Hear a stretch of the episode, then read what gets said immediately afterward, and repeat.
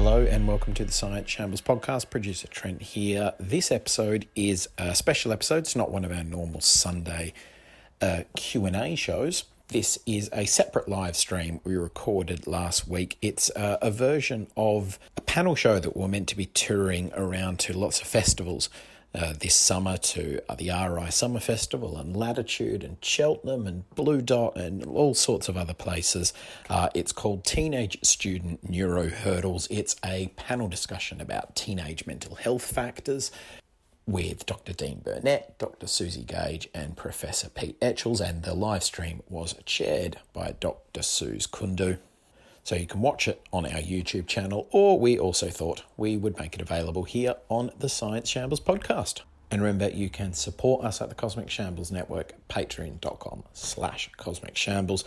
If you head there and subscribe, uh, not only do you get lots of goodies, extra shows, bonus live streams, and all that sort of stuff, uh, that's that support is what enables us to keep making these podcasts and the live streams and everything else uh, while we can't be out doing live shows like we normally would be and check out all the other great science and culture content we've got going on at cosmicshambles.com. There's the new uh, exclusive documentary series we made with the European Space Agency with Helen Czerski and Ginny Smith and Tim Peake and others. Lots of other live streams, blogs, podcasts, and plenty of things to keep you occupied. So I hope you enjoy this episode. And welcome to Teenage Student Neuro Hurdles, a discussion about teenage mental health. I'm Dr. Suze Kundu, your chair for today's panel session, and I'm joined by some of the best and most engaging neuroscientists in the land. The Cosmic Shambles Network was supposed to be presenting this event live at lots of different festivals this summer, including the Cheltenham Science Festival, Blue Dot, um, the Royal Institution's Summer Festival, and many others. But obviously, all those plans were scuppered by COVID 19. So we thought we'd do a special live stream of the event instead. The Shambles team chose this week to do it, as it's the very week that this panel and loads of other exciting Cosmic Shambles events were supposed to be taking place in our favourite field in Suffolk for the lovely Latitude Festival. If you want to recreate that experience, grab a warm beer at your peril. A few other Shambles things to mention before I introduce our panel. Live streams like this and all the other podcasts and documentaries and other content at Cosmic Shambles are made possible by your support. If you would like to subscribe to Cosmic Shambles on Patreon, head on over to patreon.com forward slash cosmic shambles. As a supporter, you'll also get access to loads of exclusive shows and bonus bits and pieces for signing up as well. On the channel tomorrow night, you'll be able to see the next episode of Genetics Shambles presented in association with the Genetics Society and the Milner Centre for Evolution, hosted by Robin Ince. Tomorrow night's episode is a rough guide to the human genome, and Robin will be joined by Dr. Adam Rutherford, Sarah Teichmann, and Professor Gil McVean. Now, on to tonight's show. I'm thrilled to be joined by three of the best neuroscientists and communicators of science, who I also have the privilege of having known for many years now as friends. It's Dr. Dean Burnett, and the newly titled Professor Pete Etchells, and in all likelihood, probably one of our many feline family members at some point during this chat. So, a quick intro of all of our guests. Um, Dr. Dean Burnett is a neuroscientist, honorary research associate at Cardiff Psychology School, visiting industry fellow at Birmingham City University, and a best selling author. His latest book is called Why Your Parents Are Driving You Up the Wall and What to Do About It. He also hosts the Brain Yapping and Smart Welsh People podcasts on the Cosmic Shambles Network. Dr. Suzi Gage is a senior lecturer in psychology and epidemiology at the University of Liverpool, where she investigates associations between recreational drug use and mental health. Her first book, Say Why to Drugs, was released earlier this year, and it's based on her award winning podcast of the same name. Professor Pete Etchells is a professor of psychology and science communication at the University of Bath, where his research focuses on understanding the short and long term behavioural effects of playing video games. His first book, Lost in a Good Game Why We Play Video Games and What They Can Do for Us, was released last year. All of our panelists have their own blogs as part of the Cosmic Shambles network, which you can check out at cosmicshambles.com forward slash blogs. And quite frankly, all of them make me feel exceptionally lazy with all the brilliant things that they do. Dean, Suzi, Pete, welcome. How are you all doing? And where are you all? Dean, let's kick off with you. Kick off with you. Um, currently okay, uh, at an acceptable standard, which I'll I'll, I'll take that. Um, I'm currently in my outside office, my cabin, uh, or my global headquarters, however you want to look at it. Basically, a wooden box in my garden. Um, I've got a fridge, so that's all I really need, and an internet connection. So and I can, potentially I'm in command of my own domain here. But yes, um, you may you may hear noises at some point. It's animals outside causing chaos and uh, you know causing a lot of echoes. And people before I put the bookshelves up, people thought I was always broadcasting from a sauna. It was a nice uh, nice look. I thought that might have been fun, but ne- never got around to it. I yeah, I, I was like a vibe as well. Mm. Great to see you, Dean. Uh, Pete, where are you today? Uh, Pete, where are you today? I'm in my study, which is a really fancy term for the spare room that we turned into a study. Um, probably about two meters away from a, a sleeping one year old. So if I go really quiet at some point, it's because I'm terrified that I'm going to have a terrible night's sleep. Uh, it's not because I've got nervous or anything like that.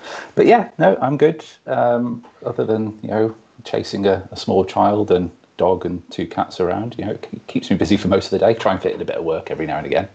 Um, yeah, I play a few video games when I can. And Suzi, where are you joining us from today? Suzi's oh, gone a teeny tiny bit robotic there.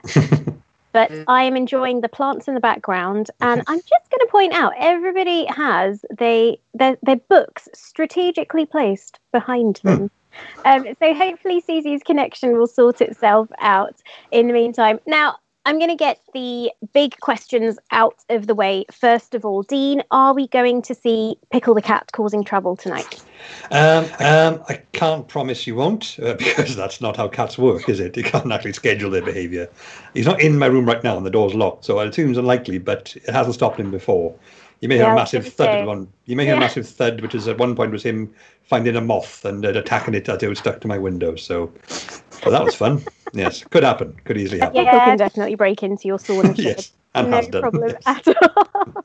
yeah, I think we, we may see Pickle, we may see Bellatrix and Faraday at some point here, and of course, Pete, you've got your zoo of children and, and animals as well. if we see Suzi and Iggy as well, that'll be that'll be a full house, I reckon. Um, so let's get on with the conversation. Um, the the blurb for this talk, and I'm going to kind of read it out because I think it's a really beautiful intro into this chat. Young people are often labelled as challenging and difficult, with the blame laid at the feet of everything from, from drugs to video games to oversleeping and even bad parenting. So, is there any truth in these generalizations? Teenagers just misunderstood. So, I'm going to talk about some of the biggest factors with you all that contribute to teenage mental health and dive into the perception or perhaps the misconception versus the scientifically underpinned reality of these topics. And we're going to kick off with a big one here with Dean and mm-hmm. parenting. So your book touches on one of the aforementioned aspects of teenage mental health. And, you know, mm. parenting is, let's face it, a pretty activity. Mm-hmm. The biggest ways that the behavior of parents and their actions can have an impact, whether that's positive or negative, on teenagers? Well, it's obviously, like you say, it's such a broad uh, subject and it's such a fundamental one. the um, it, it starts from day one. Obviously, your, your parents are your parents uh, since you're born. That's kind of how biology works. And you know they raise you, and again, it doesn't have to be your biological parents, whether it's your raised by grandparents or you know adopted parents. Your your primary adult caregiver is essentially what we're talking about, because obviously families come in all shapes and sizes. But you know, when you're a small child, you will learn most of the world, most of what you learn about the world from your parents. They provide your go-to example. They provide your sense of security. You spend your most of the time with them. They like they give you your DNA, so they shape you in very fundamental ways, and that will just keep happening uh, until you're a teenager. And it still happens then. When you're a teenager, that's when you um, sort of we start becoming an independent uh, human rather than sort of um, not subservient. That's the wrong word, but someone who cares for the, you know.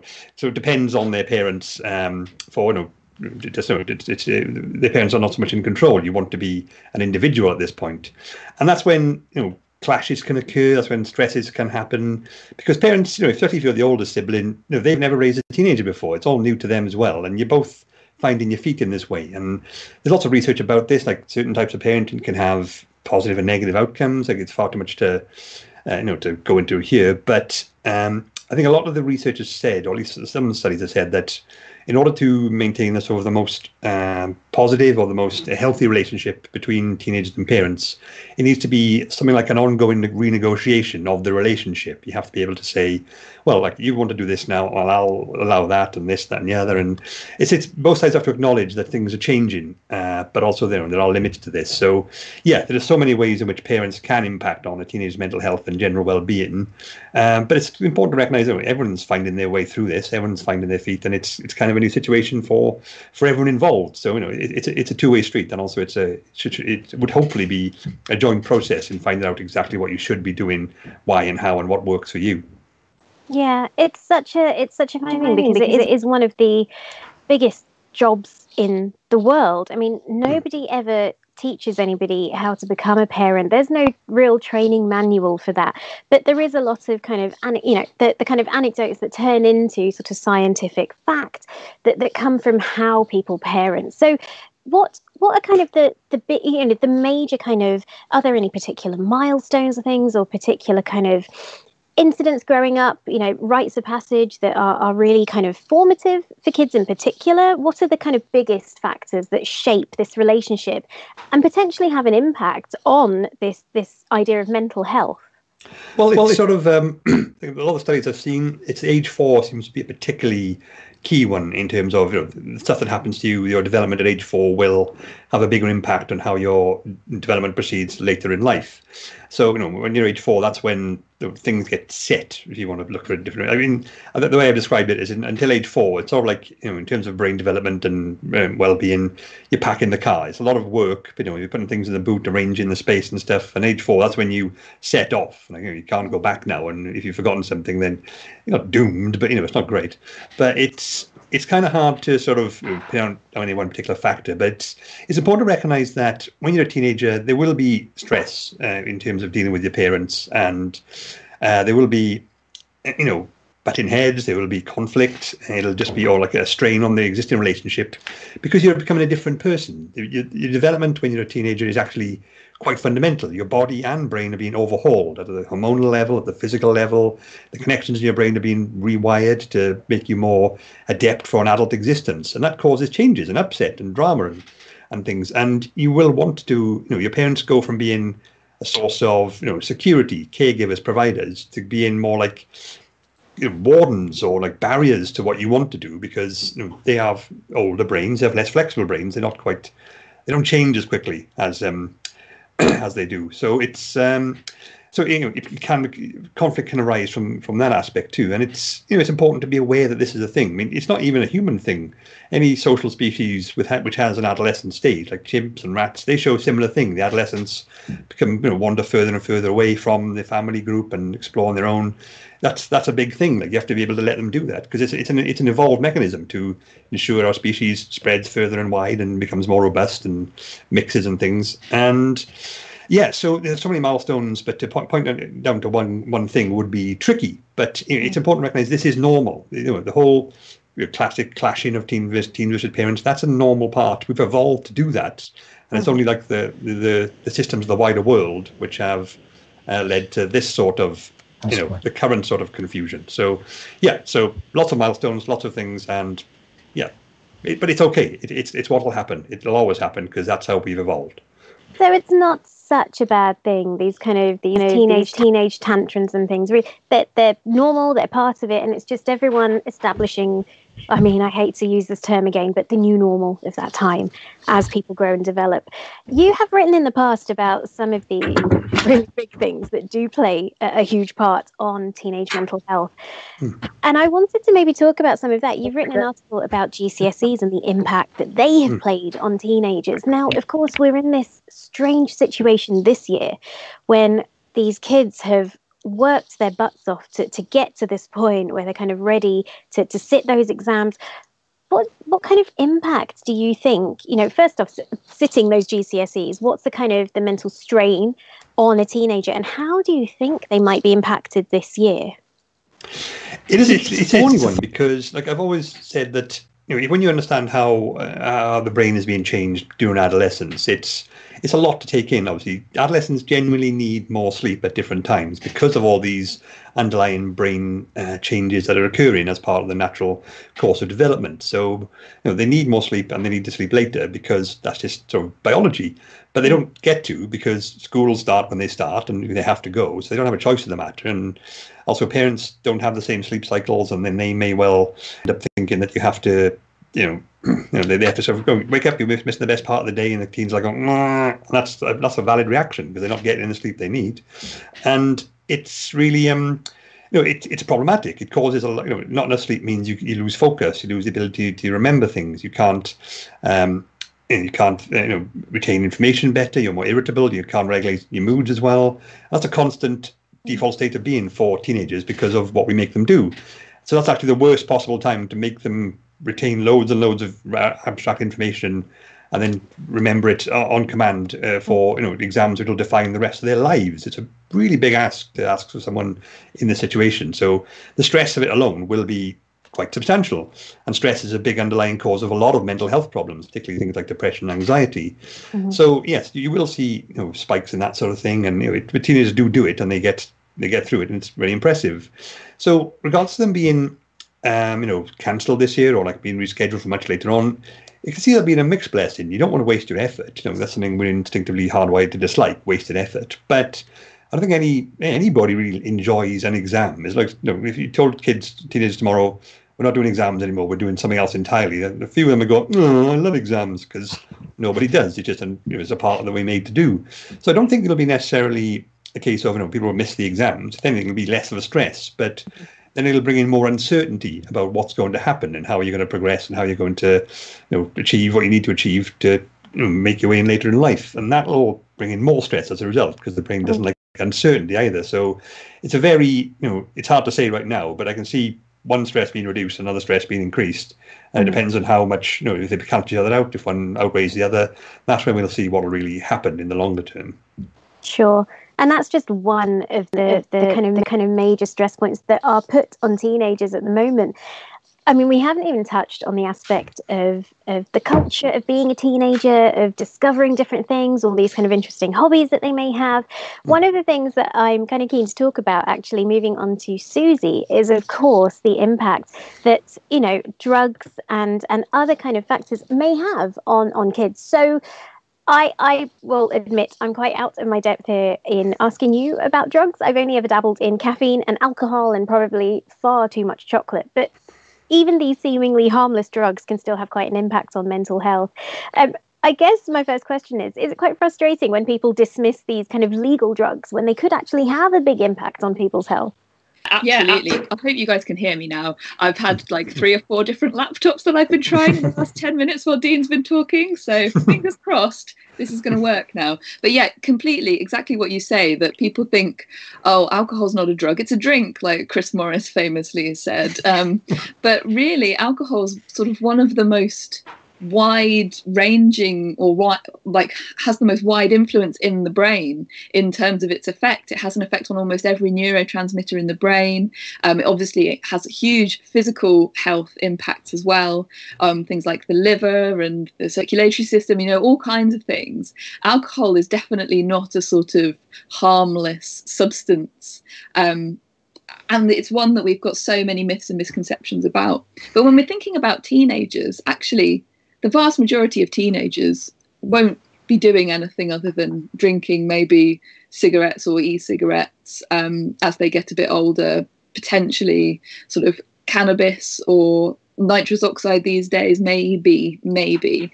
But um but actually the vast majority of teenagers won't be sort of having this reckless time that they sort of get this label put on them and actually substance use it does happen absolutely and teenagers do have this kind of proclivity to experiment and take risks and sort of um, push boundaries and that kind of thing but that doesn't mean that that all teenagers are sort of uh, behind the bike sheds getting real high all the time. It's absolutely not the case at all.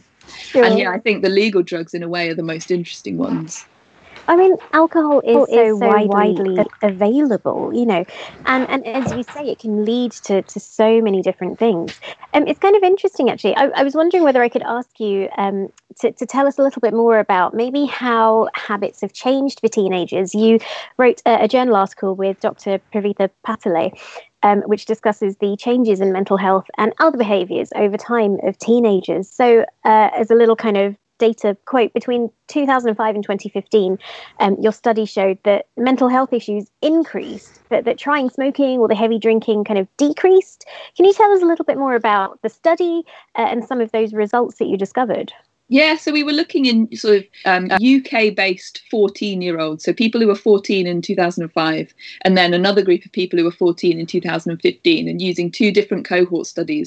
So one of them is the ALSPAC Children of the 90s study that's based in Bristol, and another one is the Millennium Cohort Study, which is a nationwide study. So we did a bit of kind of matching. Some of the questions that they were asked were identical, which was really handy because obviously that you could just compare them directly. But we were also interested in things like sleep, and it was measured in slightly different ways in the different cohort. So we spent a while kind of harmonizing all of our variables and actually applying some um, matching or balancing so that the um, local sample was similarly representative as the national sample so that we can actually make some comparisons rather than just saying well the difference is actually just that they're a different group of young people.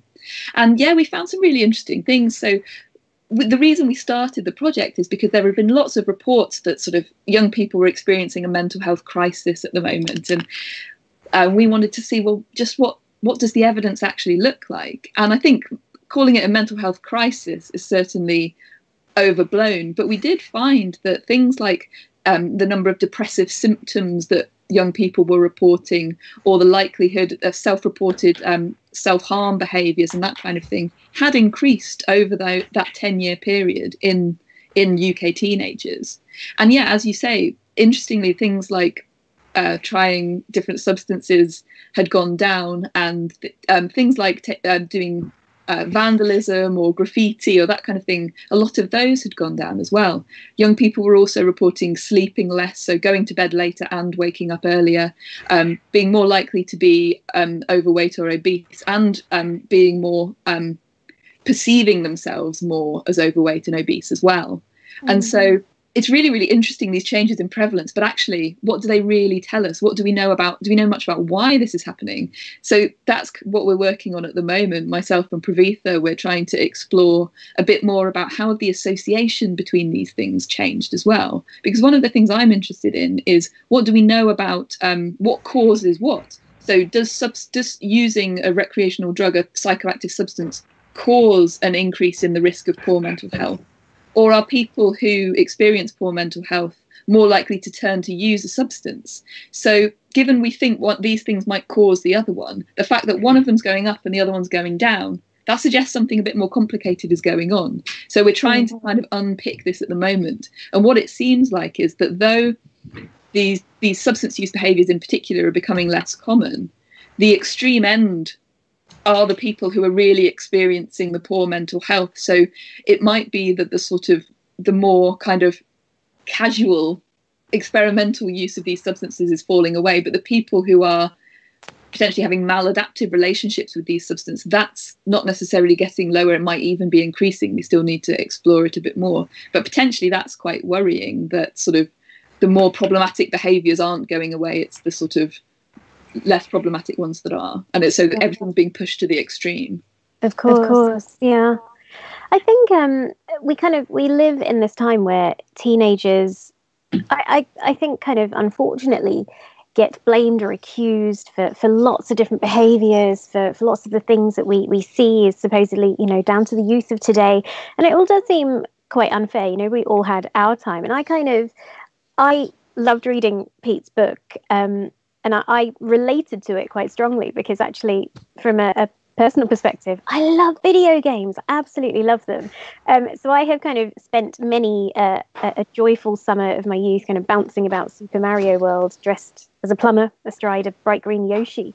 Um, people, Pete, are really concerned about teenagers playing video games. This is one of the many things that they are blamed for, you know, alongside some of the things that, that Suzi was mentioning earlier, which kind of seems a, a bit of a shame. So, so why are people so concerned about video games? And and you know, what, what is it about it? Is it the violent content? Do you think that they can influence young minds, or, or is it something else? Something else?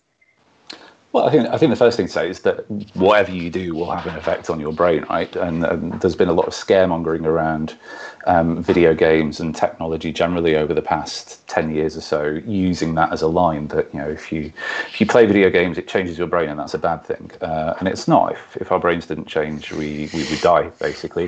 uh, and certainly wouldn't be able to to learn anything. So it's the the, the interesting thing is not how do we cha- uh, not whether we change, it's, it's how do we change the the story around video games research is a really complicated one um, in many ways, and it's quite hard being a video games researcher because you know you say that to people and they go, you know, all right, you're playing on your Xbox in your lab, which I am, but it's for science. So um, there's this sort of perception that it's not a proper science, really. But at the same time, a lot of people say, oh, you know, video games they're melting kids' brains or they're the worst thing in the world.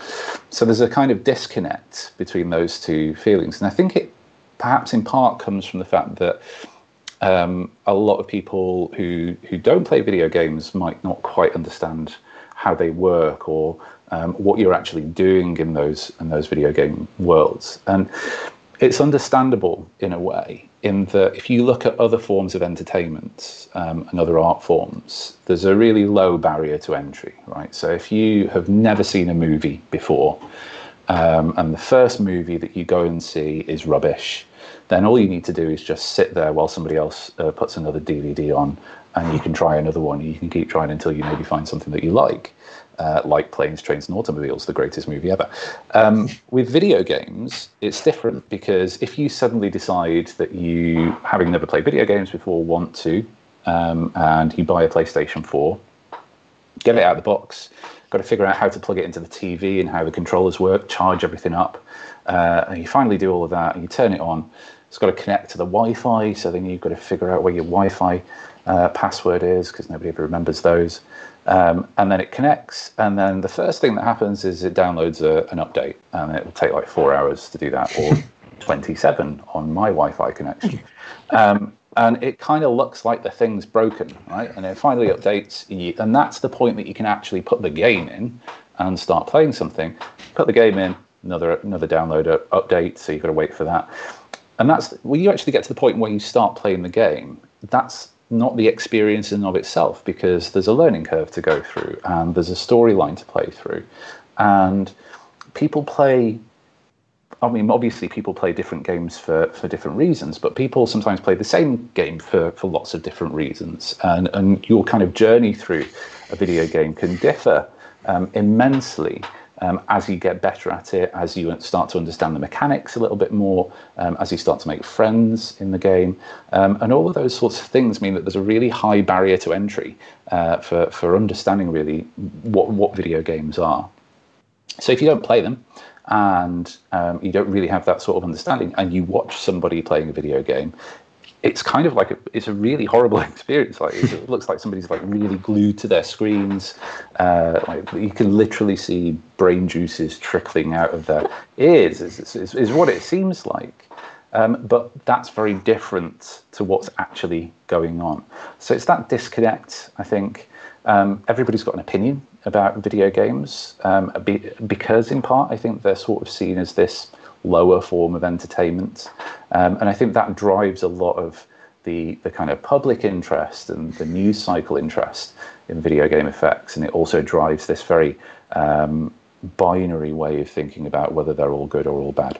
Hmm. It's interesting. You talked about people watching people play video games, but that is actually a huge entertainment thing for, for a lot of kids these days as well. I don't understand Twitch. I'm too old for that business, but I hear about it from the youth. Um, sounds, sounds fun. Um, so I'm wondering then, with the video game aspect of it, it, it kind of goes synonymously with the whole worry about people being glued to screen devices. You know, everybody's, I mean, not just teenagers, everybody is kind of glued to their phones. It's a little bit like when television, I suppose, first became popular and everybody was worried about everyone being glued to the, the goggle box. we've moved on from that and we've relabeled it binge watching, you know, if we are genuinely glued to the TV and we can plow through kind of box sets and things. But do you do you think that screens are are somewhat vilified for no reason? Because I was chatting to um, probably a friend of all of ours, uh, Dr. Sophie Meekings, who's another brilliant neuroscientist herself, and she suffers from hearing loss. And she was telling me last night that MSN Messenger saved her you know in in her younger years. It enabled her to to connect with people and contact people and to communicate with them. And there's also stories about people using their camera phones to, to zoom into menus and things. So you know do you think we unfairly kind of pigeonhole all screen time into one bucket of oh no that's absolutely awful or should we be a little bit more understanding you know for for screen time being quite an asset for those perhaps suffering from sight loss or hearing loss or people that are neurodiverse. I wondered whether you can maybe tell us a little bit about your your thoughts on screen time. Thoughts on screen time. Yeah, I, I think I think absolutely. The, we often kind of apply our own viewpoint on our opinions of people. We always apply our own viewpoint on our own opinions of things, but uh, you know, thinking about how various forms of technology might affect people who are in different situations to us doesn't come easily unless you have that sort of direct uh, experience of it. Um, I so one first thing to say is that screen time basically is a meaningless concept. Um, it sounds enticing from a scientific point of view in that it's a number that you can get between 1 and 24 hours of using screens per day that you can do some stats with but it doesn't tell you anything meaningful it doesn't tell you what that person was doing, why they were doing it, how they were doing it, who they were doing it with. And those are the interesting questions around the effects that screens can have on us. I think that screens were vilified up until about February this year. Hmm. and then everybody was put in the situation where they had to rely on them to connect with each other. And I think that perhaps one of the positives, if there are any, uh, to, to come out of it at all, of this entire mess that we're in, is that people have started to appreciate this conversation that we've got around screens needs to mature because in many ways they've saved our ability to socialize with each other. Uh, a case in point is this very thing that we're doing now. Um, just before uh, the lockdown was implemented, my, my grandmother was um, on the on the verge of being diagnosed with dementia, and she got taken into hospital. Um, she lives up in Manchester. It's about five hours um, in the car for us, so we don't get to see her that often. Um, and um, eventually, she she she got a place in a care home. And you know, I, I'd speak to her every day on the not every day, so every other day on the phone when she was at home. But now, because she didn't have the internet, now in the care home they do have the internet, and I can video call her, and she can actually see me. I can see her. She can see her great granddaughter, and that's an incredibly wonderful thing that technology allows us to have and, and, and to do. Mm-hmm. That's not to say that it's all good or all bad. Um, there's a, when you're talking about something as complex as human behavior and human socializing and something as complex as the medium through which we do that, there's always going to be different stories um, and, and, and, and some good things and some bad things. Where before February time, say, I think there was a tendency for people to see them as a very negative thing. Screen time is always bad, particularly for teenagers. And then there are a few people who said, oh, hang on a second, here's all the good things that you can do on screens. I think people are starting to appreciate that complexity a little bit more now. So this pandemic, I suppose, thrown up some really interesting curveballs for all of your areas of research. So I want to dive into that in just a moment. Just wanted to add if you do have any questions for our panelists, please do share them um, in the chat and I will get to ask them on your behalf. So while we're hopefully hearing from our awesome audience, Pete, I just wanted to pick up on one thing. You talked about um, the kind of the the aspects of using tech and screen time for, for communications. So that is a, a big aspect of it. What about teenagers using games and managing to socialize with people through this unprecedented if you had unprecedented drink um, this unprecedented time that, that we're going through at the moment. So uh, this this kind of goes this this kind of goes back to that that point you were making around how people view video games right? And i think fortnite's a really good example of this at the minute. I think a lot of kids basically use fortnite as a glorified form of social media. Or they did before um, the pandemic started, the lockdown started, uh, quarantine, if anybody's got that. Um, it looks as though it's this really horrible, violent game where you're thrown onto an island with a hundred other people and you've got to be the last person surviving, which you know is sort of my worst nightmare. um, and you can play it that way if you want to, but a lot of the time people just get on there so that they can form a group with their friends and catch up after school. Um, and they might play a few games, or they might go into creative mode and start building forts and stuff and pushing each other off. Um, but it's it's not and, and, and this is why it's difficult to do research in this area as well, because when you start to appreciate how something as seemingly simple as Fortnite is actually lots of different things. Yes, it's a it's a shooting game, um, but it's also a socializing game. It's also a collaborative building game as well. How do you pigeonhole it in research to try and understand what the effects of that game are? Uh, and I think a lot of researchers have been saying this for a long time. I think more researchers are now starting to realize this with horror that actually you can't simplify how you categorize these sorts of games in order to understand their effects. Wow. Um, so, staying on the topic of COVID, um, Suzi and Dean, I know that you've both created a, a bunch of resources to hopefully help people because we don't know necessarily what the impact of this pandemic is going to have on people's mental health but we're all in very different situations at the moment. We're all cooped up. We're not able to see the people that we love. And it's a terrifying thing that is completely out of our control. So, what can people be doing to kind of check in on their mental health? And, and can you tell us a bit about some of the awesome resources that you've actually been kind of creating and co creating? Suzi, yes. can I come to you? Yeah, so when, when um, lockdown first started, I really struggled, partly because I literally found out I was pregnant two weeks before. And so it was all really, really overwhelming. but also, um, I felt like everyone wanted to hear from epidemiologists, but I'm not the right kind of epidemiologist. I'm not an infectious diseases epidemiologist. And so, like, so many people were being accused of being armchair epidemiologists. And I was like, I am an epidemiologist, but I'm not qualified to talk about this. And I felt really like a little bit impotent. I didn't really know what to do that would be useful. Um, and I teach on the medical degree at at Liverpool Uni. And one of the things that um, our students, quite a lot of our students, our medical students and our nursing students, were fast tracked into the NHS. So before they actually qualified, they were sort of on COVID wards, helping. Well, not just helping, like doing amazing, amazing things.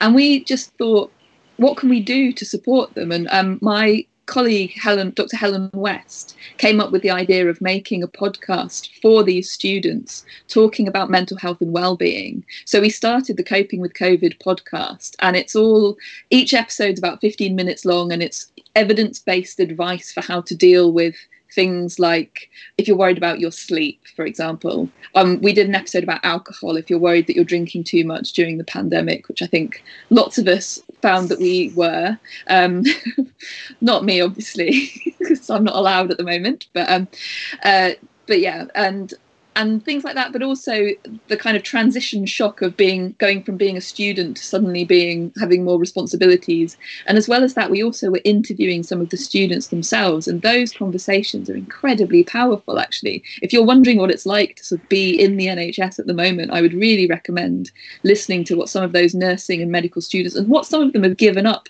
to do this sort of not being able to go and see their families and that kind of thing. Like one of them genuinely, when I was editing one together, I cried because this girl was talking about missing her 21st birthday, missing being with her family because she was. Um, she decided to stay in Liverpool and work in the hospital, and it just made me think about when I was that age and out of coming out of either coming out of school or coming out of university, their life this should be sort of opening up ahead of them and all they're really seeing is kind of the four walls that they're in. And i know it's not for long and i know it will pass but when you're young time feels different to how it does when you're older. And i i can imagine that it was just incredibly tough. So it felt really good to be able to do something kind of practical and useful and use my skills in a in a productive way.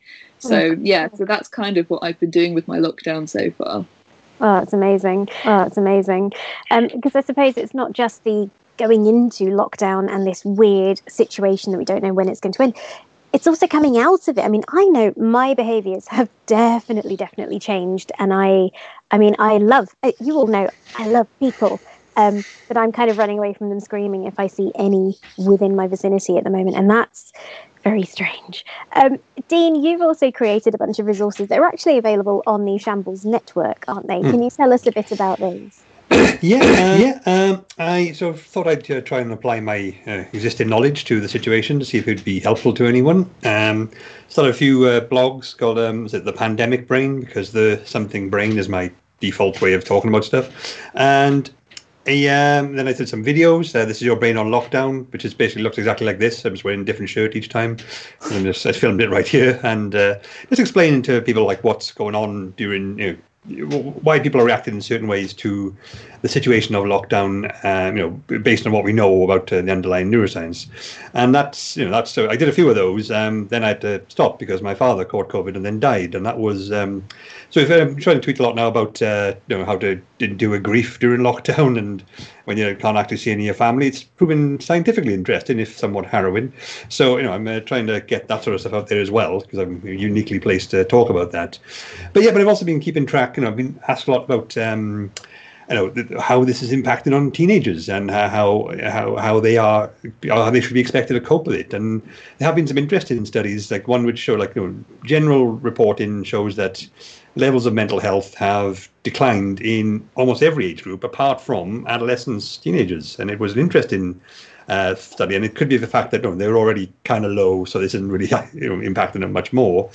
Or it could be the case that, you know, because now finally they don't have uh, the traditional teenage stresses of being excluded by others, not being able to see their friends, being kept off, you know, the internet and stuff, and not getting enough sleep because they have to go to school and exams. So maybe just you know the removal of the traditional teenage stresses is having a bit of a protective effect overall. I mean, it's still quite early days. We won't know for certain how this will pan out until you know perhaps a year down the line we can look back and see what actually happened overall. But yeah, so it's it is an, it's a very interesting time from a psychological perspective, and especially if you're an adolescent too. So you know, it, it's obviously you know things are at a time of great upheaval internally, mentally, psychologically, physically, also the world's going through chaos as well. And maybe that could be more stressful or could be less, as in, you know, everything feels right now because everything's sort of synced up a bit. And there has been some theories along those lines. So, yeah, so there's a lot of interesting stuff happening right now.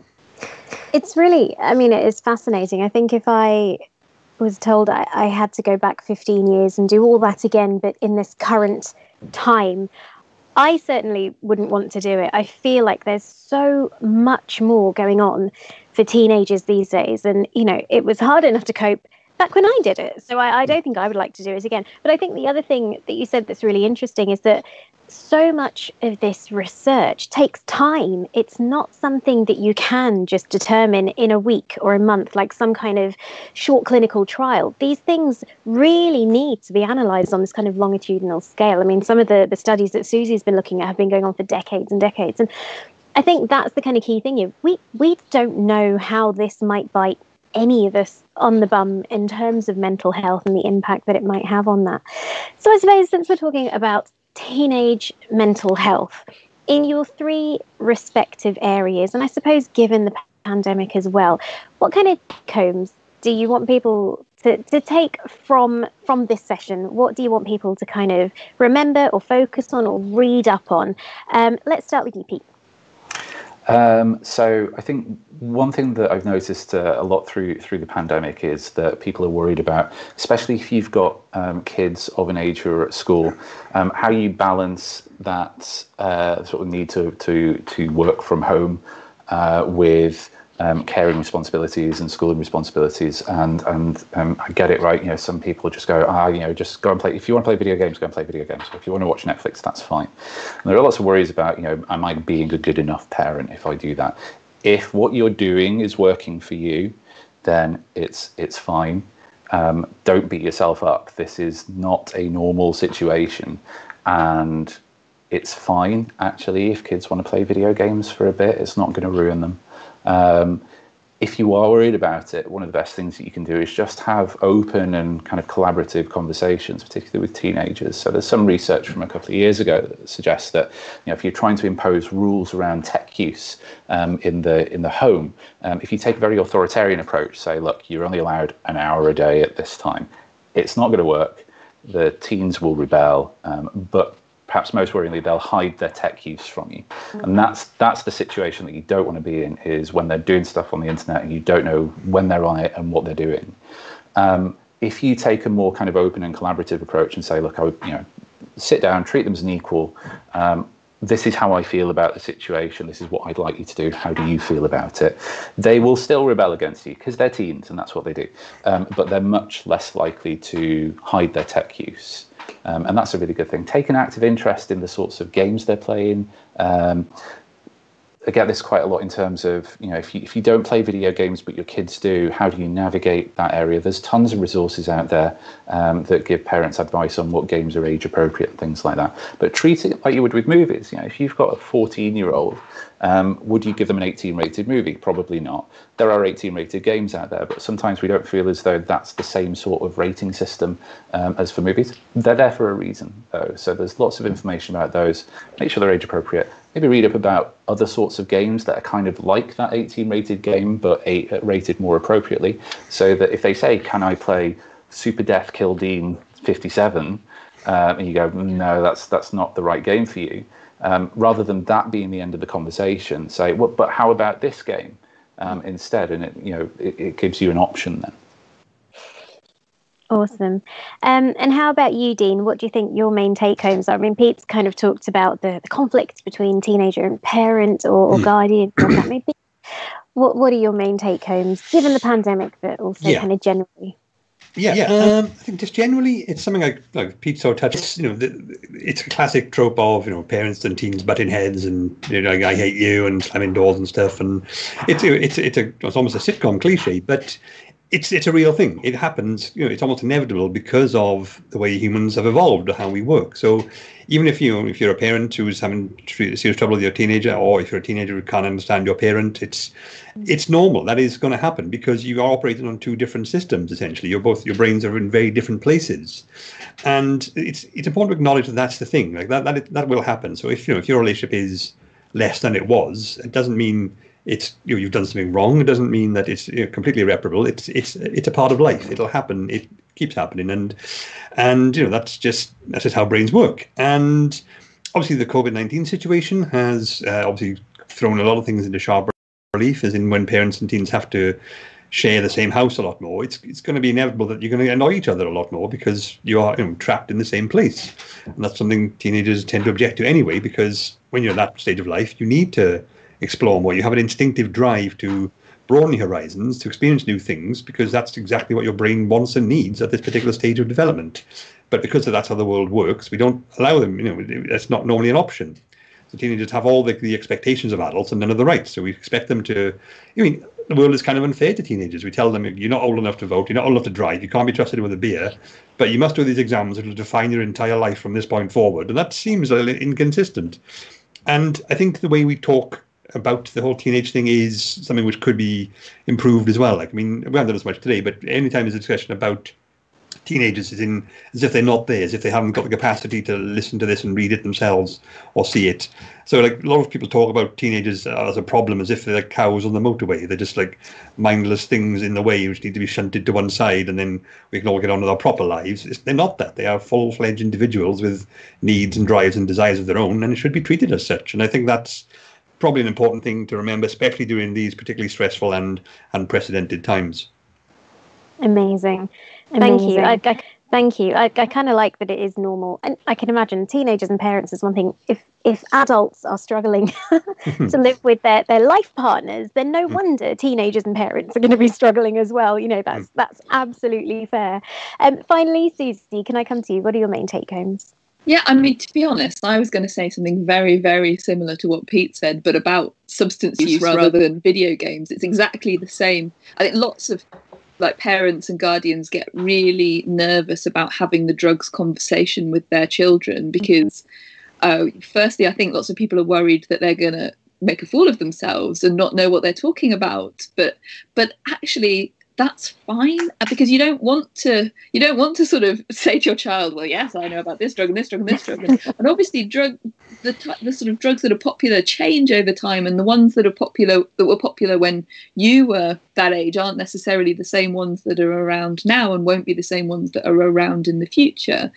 But the but the key thing is to to not just have the drug talk, to make it a conversation, exactly as Pete said, to listen to what your child is saying and and respond to it and react to it and create an environment where um, your child feels safe to come to you to say if they are concerned about themselves or about a friend that they can talk to you about it. And like creating an environment where if you don't want your your child to go off and sort of smoke behind the bike sheds then you can sort of create a home environment where they feel that they can sort of tell you about what they want to do. Because exactly as pete said if you create a really authoritarian environment it will just be hidden from you what what the what the what the young person is doing.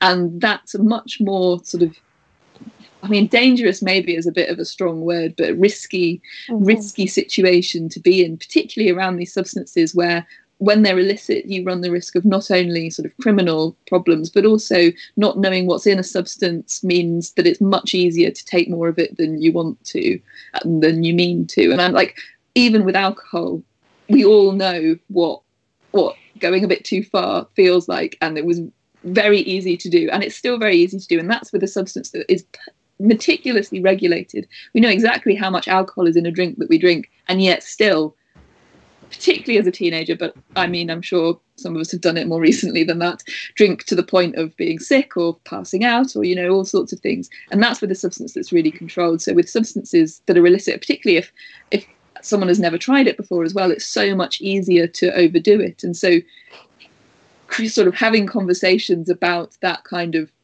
moderation and starting slow and building up and that kind of thing. And not just saying all drugs are bad and all drugs are the same because that's not a very credible argument and it's kind of it's very easy to disprove it. And all a young person needs to do is see one of their friends sort of smoking a spliff or whatever and and saying that it's quite nice and they go oh well if that's the same if that's fine then maybe heroin is also i mean that's a facetious argument but, but you know if, if you make if you say that all drugs are the same then that's that's where that's a leap that isn't an impossible leap to make. So i think having kind of credible conversations um, and and a, and a two-way dialogue is hugely hugely important. Yeah completely agree. This sadly takes us to, to the, the end. end of our event today. So, wherever you are watching from, please can you put your hands together for our speakers, Dr. Dean Burnett, Dr. Suzi Gage, and Professor Pete Etchells. Way! Thank you all for joining us today. If you do have any questions, please tweet Cosmic Shambles or any of our guests. You can find links to all of our panelists' blogs, websites, and books in the description below. Don't forget to subscribe to Cosmic Shambles YouTube channel so you don't miss out on any of the awesome upcoming live streams. Remember, Genetics Shamble is on tomorrow night live, and every Sunday at 3 p.m. Robin Ince and Helen Czerski host a live science Q&A, uh, which this week they'll be joined by Dr. Tana Joseph from Jodrell Bank and other special guests. If you are able to support, please go to patreon.com forward slash forward slash cosmic shambles to sign up and get access to all those lovely extras. And all that's left for me to say is look after yourselves, stay safe, and we'll see you again soon. Take care. Bye. Thank you very much for listening support us at patreon.com slash cosmic shambles check out all the other stuff over at cosmicshambles.com follow us on twitter at cosmic shambles or Cosmic Shambles Network on Instagram and Facebook. Bye for now.